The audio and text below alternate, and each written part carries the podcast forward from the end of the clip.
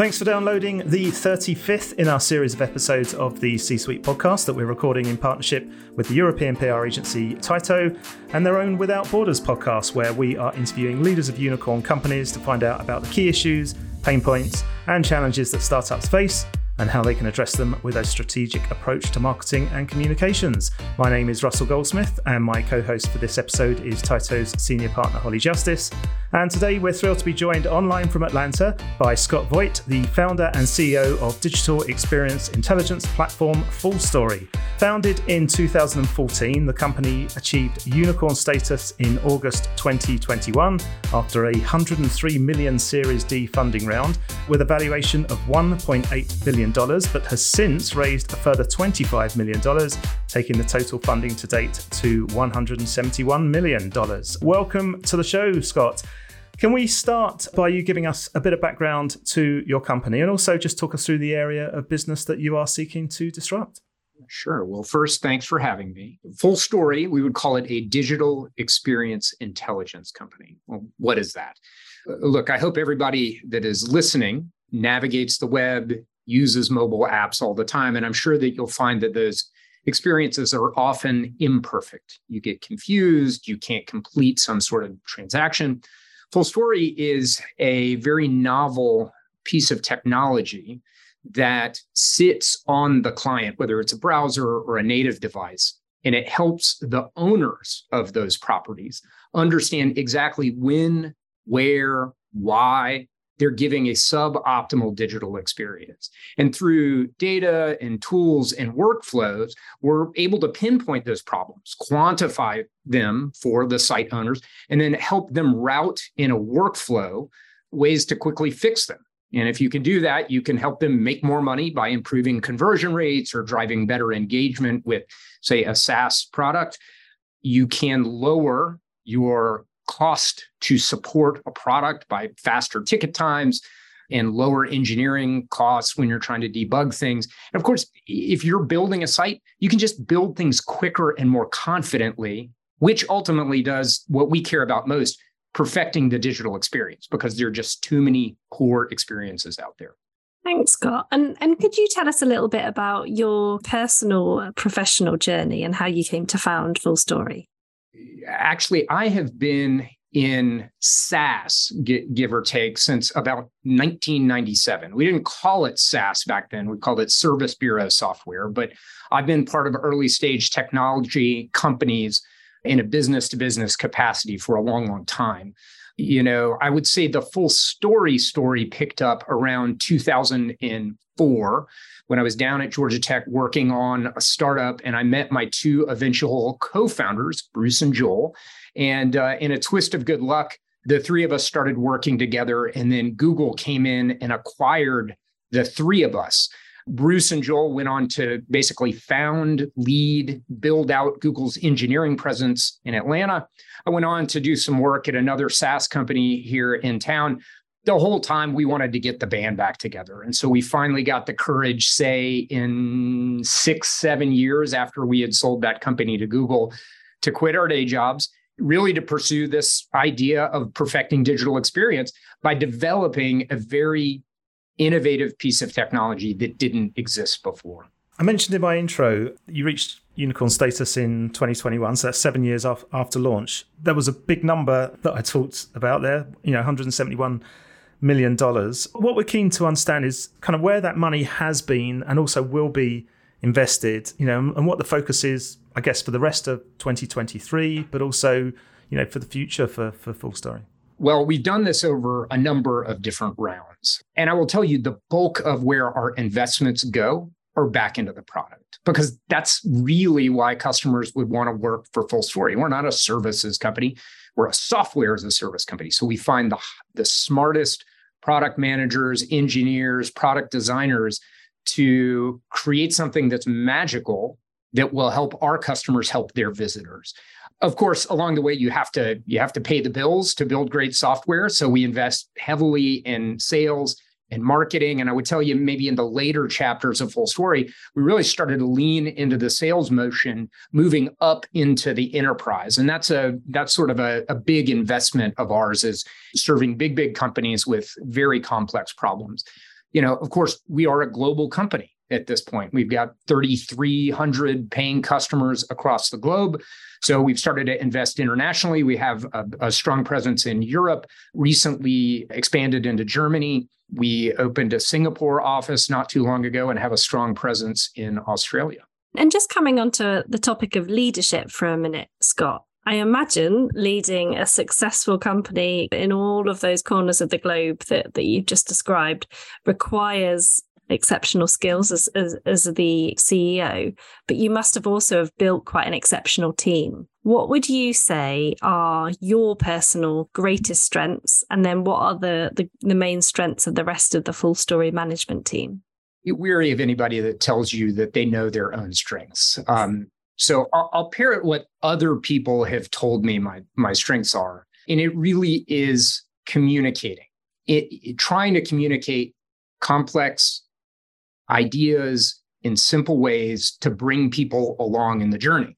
I would tell you, you know, if there's another strength I have, it's using that communication skill to hire people that are much smarter and much more skilled than I am to come and work at Full Story. Sometimes it's it's better to be lucky than good, and I'm I'm pretty lucky in the way that we've been able to bring a team aboard as far as the attributes of the, the team members that we have, one of the, the areas that we've always tried to focus on is making sure that the leader of an organization is a master of their craft. They're not just a general manager that has never spiked in anything. If you're an engineering leader, you still like to lay a line of code or two just to stay close to the art of doing that. If you're a salesperson, you love to go on sales calls because it's it's where the the rubber hits the road on hearing the story out there. And so, and I think that leaning on people that have been craftspeople and continue to want to be has been a pretty good benefit to us. And you said there that, that people have told you you're a, a good communicator. W- would you say that you've always been a natural communicator, or is it a skill that you've had to learn along the way? I feel like you're trying to tell me, Holly, I'm not a great communicator. no, sorry. I... totally going poorly. Um, my mother would say that I have always loved to talk. The gift of gab has come natural to me. You know, so I've always been quite comfortable standing in front of a room, saying silly things, hoping that they land. Sometimes they do, sometimes they don't. Where I've struggled, quite honestly, is with the written word. So for a long time, I was I was very hesitant to put words on paper, and so I think I probably would lean into to verbal com- communication at some point, I decided I wanted to go back to uh, business school, university here in the States. And it turns out, in order to get in, you had to learn how to write. There's a very good book, by the way, to the people that are uncomfortable writing called Grammar Smart. And I think one of my fears of writing was always I didn't really understand all the mechanics. Where are you supposed to put a comma? In this book, very short book, cleared all of that up for me. And would you say there is an individual or, or multiple individuals that have had a big impact on your development as a leader? And if so, who are they and why? Well, I mean, it's the most cliche answer, of course, but my mother and my father, Nick and Star Voigt, in their own ways, really did help shape me. My mother was always pushing me to stand in front of a room. And so getting me in roles of leadership was something that she was constantly encouraging me to do. My, my, father was a corporate man at Hewlett Packard for 32 years. So it was not uncommon to sit around the dinner table and hear him talk about a challenge he had faced at work that day. You know, he had to hire somebody, he had to fire somebody. He was always grouchy when he had to write reviews or when an escalation occurred. I learned very early in life that an escalation meant a, ba- a, customer was unhappy and dad was going to be grouchy at the dinner table. But if you grow up in an environment with leadership and business principles, I, I think that has helped imprint on me uh, a lot of those ideals as, uh, as I've matured into the business world. Scott, a key focus of these discussions with, with all the leaders, uh, unicorn leaders that, that we've spoken to, is around communication and culture. So, firstly, when the company became a unicorn, did that change the perception in any way? Well, I really tried to make sure that it did not. I mean, let's be honest, guys. A, a unicorn is it's an arbitrary kind of a, a hurdle, if you will, and it's also constantly in flux. And so, my standard comment to the company every time we raised a round of funding was this is a round of funding. Nobody gives you a high five in the world when you refinance your house. That's just a financing event. And so it is with Full Story. It is a nice mile marker to say somebody out there says we've done some good stuff and they put a number on it. But let's not pay attention to that number because it will go up and it will go down. And what we have to focus on is building a wonderful product and delivering fantastic value and improving digital experience for our customers. Keep your eye on the ball again. Did that change the culture? I hope not. I mean, our culture has always the, the words we say, the rituals we practice, the artifacts that we celebrate, those have maintained quite consistent throughout the life of the company.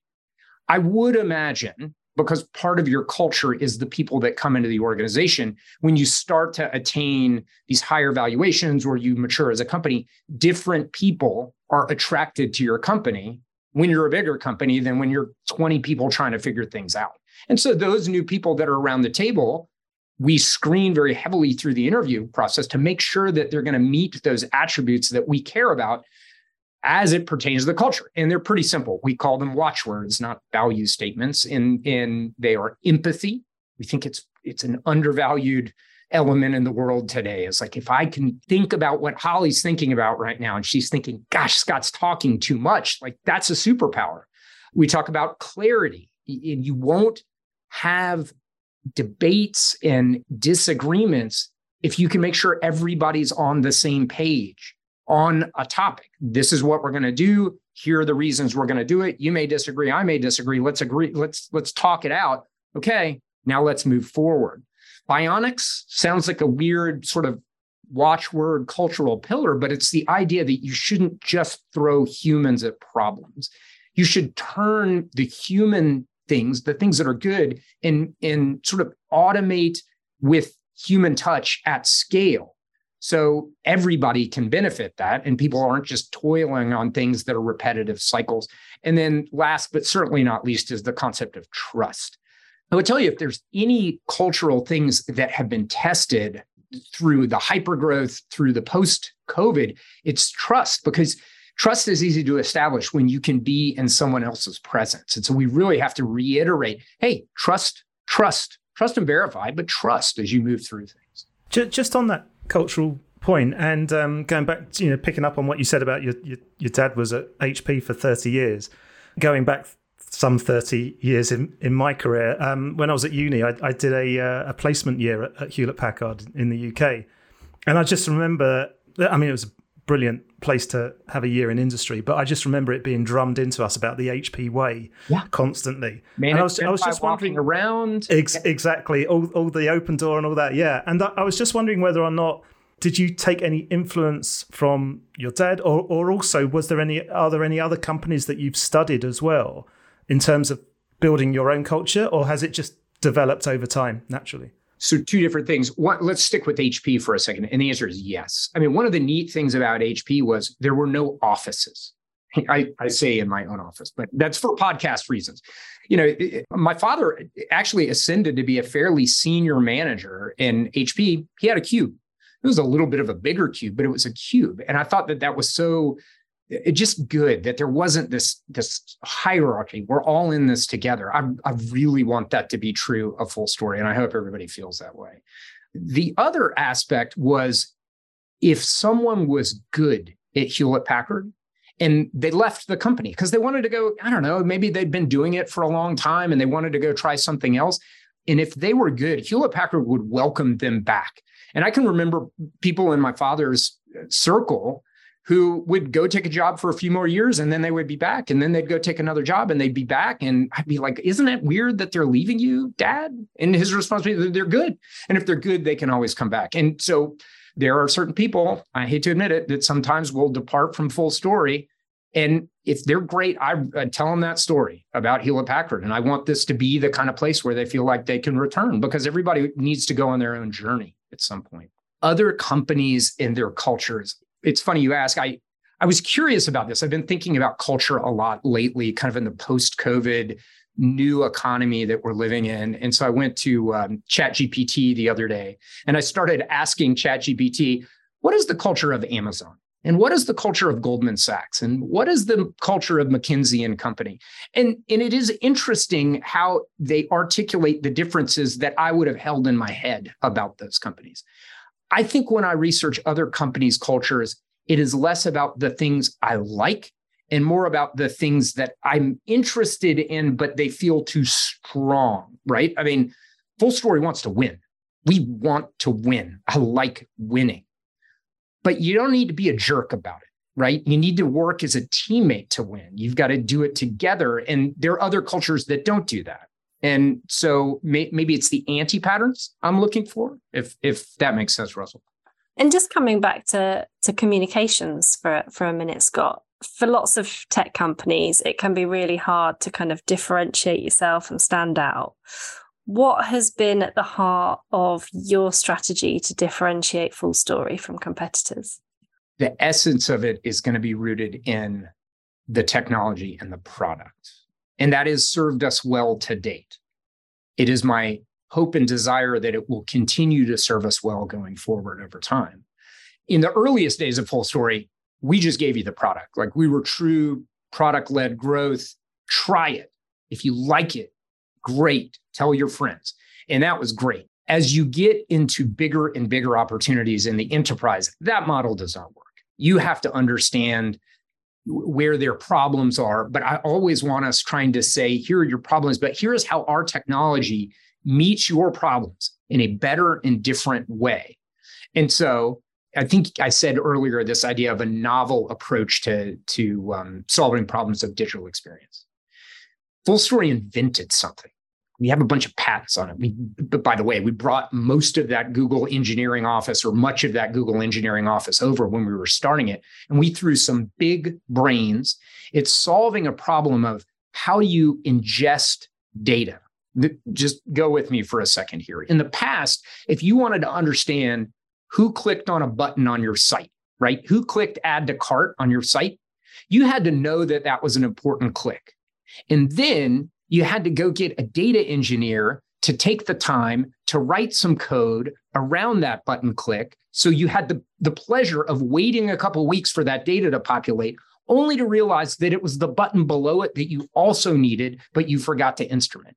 And that event instrumentation paradigm is dumb. It's just, it's wrong and flawed. And the world still lives with it for the most part. There's benefit to it. We ingest that information. It's fine and it's structured but we want it to be simple. And so full story was, in my bias CEO retelling of things, the first auto capture, auto structure, auto index company. We capture everything in a privacy friendly way. And then we structure all of those data bits and index them. So if you want to know who clicked this button and that button on Thursday from Georgia, why they had something in their cart, ask the question. Retroactive analytics will tell you how many people did it. That is very powerful, but it's a nuanced story. So when we're in those more complex sales cycles, conveying the pane of glass that you see when you see a dashboard between company, you know, competitor A and competitor B, it's everything underneath. You know, Yahoo and Google looked the same for a long time. Google was better. Why? Because it had way more data indexed. And we're recording this interview, Scott, at a time when there's there's plenty of uncertainty in the economy worldwide. How do you adjust your communications approach in order to maintain confidence in the company? I think the most important thing for a leader is to be genuine. And so I don't know that adjust is the right word, and that I hope I have always been genuine, Scott, in every talk that I've ever given to the company. And that builds trust, one of our one of our watchwords. And so when things are tough, through clarity, explaining to, to everybody that things are tough, you know, I had to give a talk, a company kickoff talk in the wake of some headcount reductions, which are super painful. It was the right thing for the business. I think the easy move for a CEO would be like, hey, everything's great look over here. We know we did this. Everything's fine.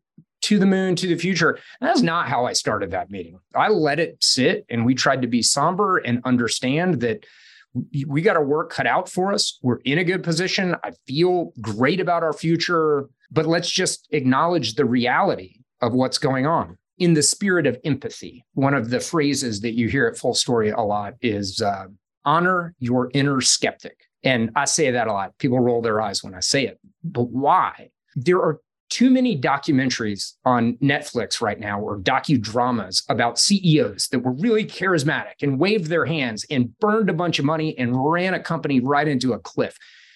Nobody should buy my bullshit. You should honor your skeptic and you should you should test if what I'm saying is true because that will build trust and we'll be aligned and we can move forward. We were talking a little bit there, I guess, about kind of internal communications at Full Story. Can you share any more detail about any other kind of approaches or internal communications that you utilize to to engage and speak with the rest of the team and and on how why they work really well? The joke, most of my slides are says Scott rambles. That's the the titles of my talk are always Scott rambles, you know, on insert topic, end of quarter, last board meeting, culture at the company. And um, the thinking there is you're getting not the corp speak of you're just like you're getting in this podcast, kind of a rando stream of consciousness associated with. And so I, am not a slide heavy presenter. I'll have an image, and it's usually just an emoji trying to convey the point I'm trying to make. And then I'll just talk about that image for a little bit. I think it it is both genuine and I think it comes across as genuine. And I think genuine builds trust. Scott, are there, are there any kind of initiatives that the company has has put in place for internal comms? Yeah, I would. I think of them almost as rituals in order to make sure that we're communicating effectively, reinforcing the messages, and aligned around what we need to be doing. So we we have a pretty structured cadence each week. We have a meeting. We call it Hug It Out, Hug It Out has a, you know, a very consistent agenda associated with it where we're going to talk about a customer story and we're going to talk about numbers and we're going to do a demo. And I think everybody appreciates the ritualistic aspect of that. I would say we we also we run uh, objectives and key results at Full Story. And so at the end of every quarter, we're going to talk about how we did on the quarter. And then we're going to do something we call listening and alignment week, where we sort of push back from the day to day for a little bit in order to dig deeper into, into topics, whether that's topics on culture or strategy or what have you. That listening and alignment week each quarter gives us the space to do that. Again, there's just sort of consistent. We're gonna we're gonna have a numbers meeting where we talk about the numbers of the business. We are going to share a post board meeting discussion with everybody so they understand exactly what's going on from the boardroom all the way down. What about your role as an as an external spokesperson? Is is that something you enjoy? Yes and no. It's it's funny. I um, dread the preparation, and about ten minutes before I go on stage or do a podcast, I'm like, oh, I got to do a podcast, and I know I'm going to say something stupid, and then I get on. I I really do enjoy chatting with people, and I get excited about what we're doing, and and I start leaning into the camera, and by the end of it, I bump my nose on it. But I don't know. I take a certain energy out of out of doing that. And apart from bumping your nose on the camera multiple times, what would you say has been your biggest communications challenge that you faced along your journey, and how did you overcome it?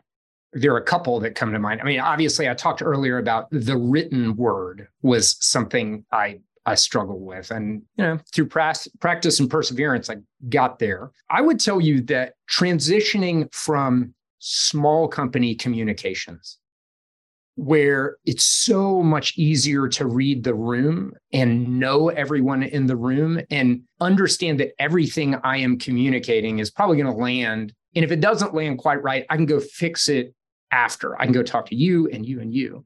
And when you get on call with uh, 500 people, it turns out almost certainly every time I say something, someone's going to be confused or not sure or not interpret something the way that I hoped that they would interpret. And that's just a law of large numbers. So the tension there is do you get more scripted and really button up the words you say so you don't offend anybody or you don't upset or you don't confuse people? I think no. I think you just kind of roll with the punches. But it, you know, every once in a while you have to ask yourself, maybe it's time to start buttoning things up a little bit. If we ever get to be a public company and I've got to handle the public company calls, I can see Adelita, our CFO, already thinking, oh my goodness, I don't know what we're going to do. Scott, we've, we've got one final question for you that we've asked all our, our unicorn leaders uh, to date in this series. And that is if you can go back in time and speak to your old self, what guidance would you give yourself about communications? Say less. There we go. Good way to finish. Scott Voigt, thank you so much for um, taking the time to join us on, online today. Really appreciate it. Thank you. Thank you for having me. Holly, another um, really excellent chat. Thoughts on what Scott had to say? Yeah, absolutely. I guess two really nice things that I took from from that. One, eh, quite often when we ask unicorn leaders about, you know, individuals that have inspired them, you know, we, we get lots of the the usual people from from the tech sector. I just love how much he dedicated in our chat to his mum and dad. I thought yeah. it was really refreshing to to see how much of an impact they've had on on him today just for something a little bit different. And then the other thing I loved that hit, that Scott said is you can be proud to want to win and hungry to win all the time, but you don't have to be a jerk. So often, you know, that there's a lot associated with people that want to to win and, and are hungry for it. And it's nice to know that there is kind of like that empathetic, as he said, way that that you can go about doing it. Yeah, very good. Thank you, as always, Holly. That is actually it for this episode in the special series that we're doing with Tyto. If you want to find out more about Full Story, then their website is simply fullstory.com. We'd love to hear your thoughts and comments on today's chat. You can do that by sharing them on our Facebook, LinkedIn, Instagram, or Twitter feeds, or you can do it in the comments of the YouTube version of this podcast. Uh, those are all linked from the top of our website at csuitepodcast.com, uh, where you'll also find all our previous shows and supporting show notes, plus links to where you can follow us for automatic downloads of each episode via the likes of Spotify and Apple. And if you have liked what you've heard, please do give us a positive rating and review. We're, of course, available on all podcast apps. Just uh, search for the C Suite podcast and hit follow or subscribe. And don't forget, you can also subscribe to the Without Borders podcast from our partners at Tyto. All the details for that are on their website. Just head to tytopr.com and click on the podcast link in the top nav bar. Plus, you can also download a copy of Growing Without Borders, the Unicorn CEO Guide to Communication and Culture. That's available on Tyto's website as well. It's an overview of the first 15 of our unicorn interviews. And if you are a unicorn leader yourself and you'd like to be part of the series, please do get in touch via the contact form on the website at csuitepodcast.com. Plus, of course, anyone can get in touch with any feedback you may have. And finally, you can also reach me via Twitter using at Ross Goldsmith, or you can find me and the C Suite podcast on LinkedIn. But for now, thanks for listening and goodbye.